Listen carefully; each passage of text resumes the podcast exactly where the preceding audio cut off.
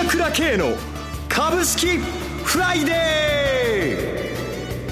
ー。この番組はアセットマネジメント朝倉の提供でお送りします。皆さんおはようございます。岡本留美子です。朝倉慶の株式フライデー。今朝も株式投資で重要となる注目ポイントを取り上げてまいります。お話はアセットマネジメント朝倉代表取締役経済アナリストの朝倉圭さんです。朝倉さんおはようございます。おはようございます。よろしくお願いします。よろしくお願いします。まずこの1週間いかがご覧になっていますか？そうですね。いい戻しになってきましたね。はい。特に、まあ、昨日売買代金もね、2兆7000億ということでね、はい、一昨日から2兆円を超えてきたということですよね。はい。まあ、それからもう海外がすごいじゃないですか。ニューヨークは昨日はアメリカの7、9月期 GDP 速報値も良かったですね。いいですね。予想3%だったのに3.5でしょ？はい。C6 は4.6%増。2期連続のプラス成長ですね。本当ですよね。はい日本とだいぶ違うなって感じですけども、まあ、いずれにしてもこれ、ニューヨークダウがね、下げてきたということで、10月波乱だったわけですけども、はい、まあ、気がついてみると、もうあと130ドルでまた死んだじゃないですか。はいニューヨークダウ自体が。日本だって今日の先物を見ると、もう下げ幅の7割戻しちゃいますよ。はい、下げは何だったんだということなんですよね。はいまあ、年末年始高いんでしょうが、あまあ、あまりこうなってくると、あまり下げなくて、まあ、新年抜いてくるという形が見えてきたかなというところですよね。それから円相場ですね。はい、109円の30銭台。えー、えーまさにもう波乱は何だったの？という感じで、元に1か月でまた戻りつつあるというところですね。はい。では一旦お知らせです。株式投資に答えがある。株高だからといって必ず設けられる保証はない。だからこそプロの情報が欲しい。そんな時に朝倉慶。経済予測のプロ、朝倉慶の情報は、アセットマネジメント朝倉のウェブサイトで、日々無料でリアルタイム配信中。迷ったら朝倉慶。キーワード、朝倉慶で検索を。アセットマネジメント朝倉は、証券取引、金銭有価証券の予託貸付行為は行っておりません。また、情報提供する金融商品のお取引では、相場変動などにより損失を生じる恐れがあります。取引説明書、契約締結前交付書面などを十分にお読みいただき、ご理解の上、お取引ください。金融商品仲介業者登録、関東財務局長、金中第605号。では、解説していただく前に、御社の長谷川さんが出場する夕刊富士株ワングランプリチャンピオン大会予選大会が始まるそうですね。そうですね。まああのチャンピオン大会の前の、まあ、準決勝みたいなもんみたいなんですけどね、はい、今度は何にして2週間で勝負しろということみたいなので、はい、まあこれもまた大変なことになったなと思うんですけれども、まあ、あ来週からあ頑張るみたいなんでね、あの期待したいと思いますね。はい。では、詳しく伺ってまいります。欧米と日本の株式市場について解説してくださいそうですね、今言ったように、ニューヨークダウ、あっという間にまた新値近いということなんですがね、はい、まあ昨日 FOMC の声明が出て、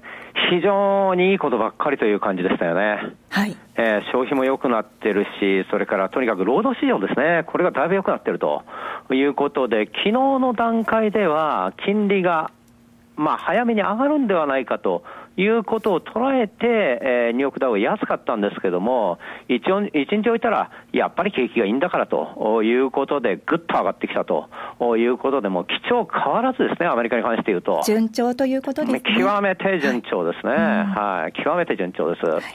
まあ、それと比べると、やはり欧州の方が今晩ですね、はいまあ、インフレ率が発表になるんですが、今のところ予想0.4%増ということなんですけれども、どちらにしても0.3%か0.4%かどっちになるか分かんないんですけれども、相変わらずデフレ状態、えー、ということですよね。景気は明らかに落ちてますよね、欧州に関してはね。はいですからやはり2億ダウ今、新値取りそうなんですが、ドイツの株の戻りなんか見ても、おおよそ5割と、下げ幅に対して5割と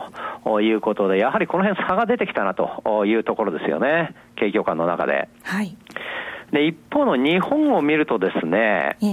これはやはりもう欧州とアメリカの真ん中みたいな感じで、本当にこう、はっきりしないというところがあるんですね。はい。ええまあ、確かに、えー、この消費が伸び悩み、まあ、実質所得が減ってる、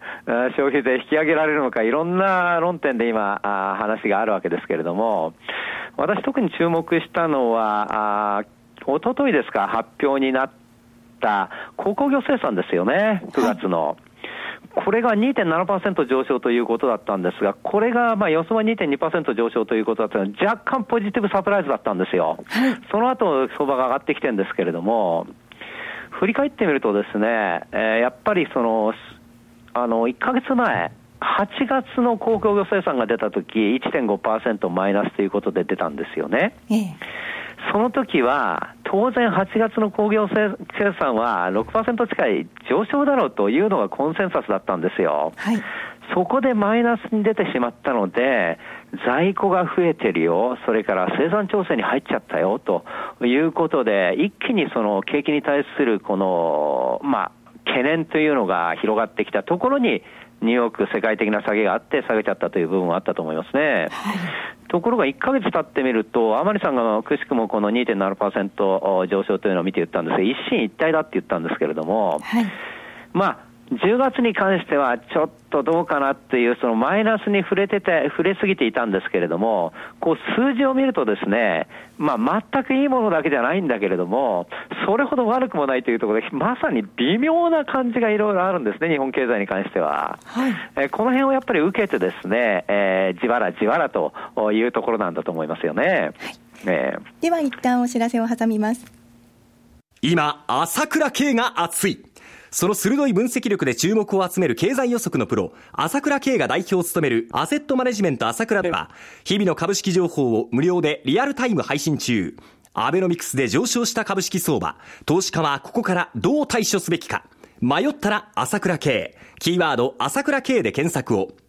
アセットマネジメント朝倉は、証券取引、金銭有価証券の予託貸付行為は行っておりません。また、情報提供する金融商品のお取引では、相場変動などにより損失を生じる恐れがあります。取引説明書、契約締結前交付書面など十分にお読みいただき、ご理解の上お取引ください。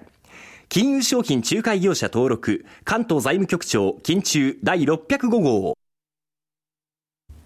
では続いて、需給面の動向についてはいかがでしょうか？そうですね、先週もお話ししましたけど、個人投資家がすごい買い越しになってきたよということをお話ししました。はい、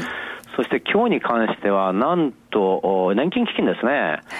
株式を半分、債券を半分にするよということになってきてますよね。日経新聞長官でも報じられてますね。そういうことですよね。はい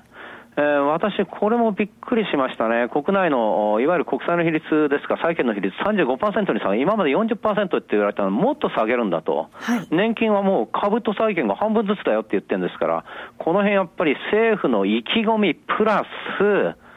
インフレが来るんだと、株が上がっていくんだという先行きをやっぱり見てると、ここをですね、認識しておく必要があると思いますよね。はい、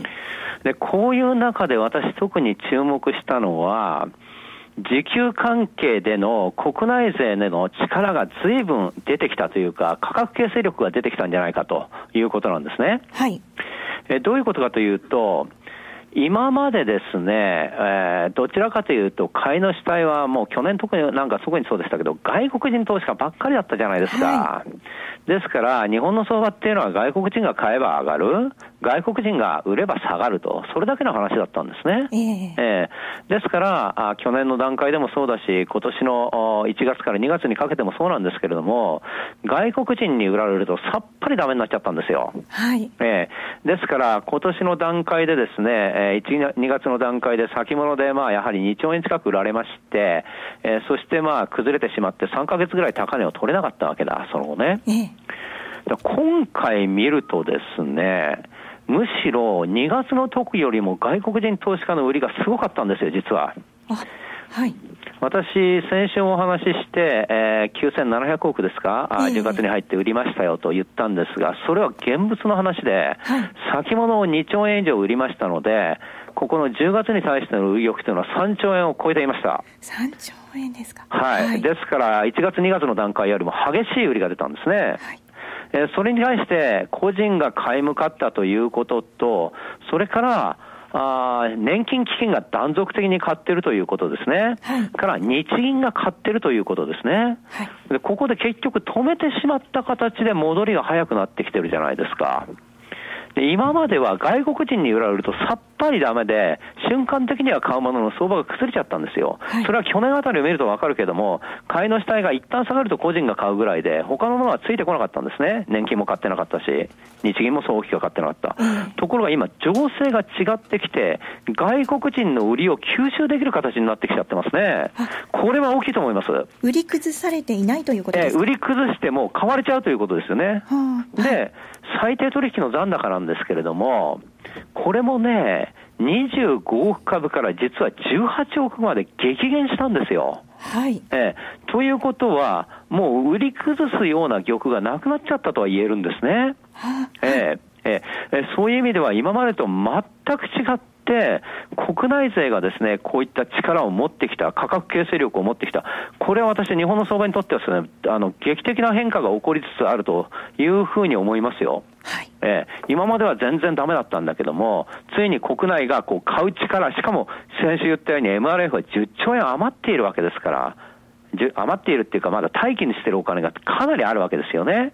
それはいつでも買えるということと、先ほど最初に言いましたように、年金基金はさらに買う必要なわけですよ。で、追加緩和があれば、今度は ETF の買い付けというのが、あさらに、えー、起こるということがですね、まああ、予想として言われているわけだ。この辺のところを見るとですね、相場は崩れないですね。はい、えー、ますます、まあ、あまあ、ピッチが早かったですから、うろうろするかもしれませんけど、年末年始にかけては大きく上がっていくと見ていいと思いますよ。はい、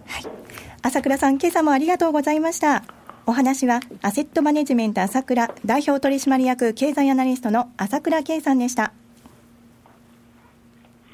私、朝倉慶が代表を務めます、アセットマネジメント朝倉は、SBI 証券、楽天証券の口座開設務を行っています。私どもホームページから両証券会社の口座を作っていただくと、週2回、無料で、銘柄情報を提供するサービスがあります。ぜひお利用してください。それでは今日は週末金曜日、頑張っていきましょう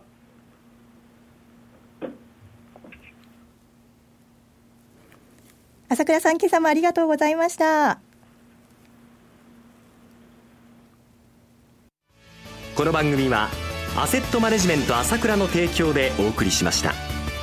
最終的な投資判断は皆様ご自身でなさってください。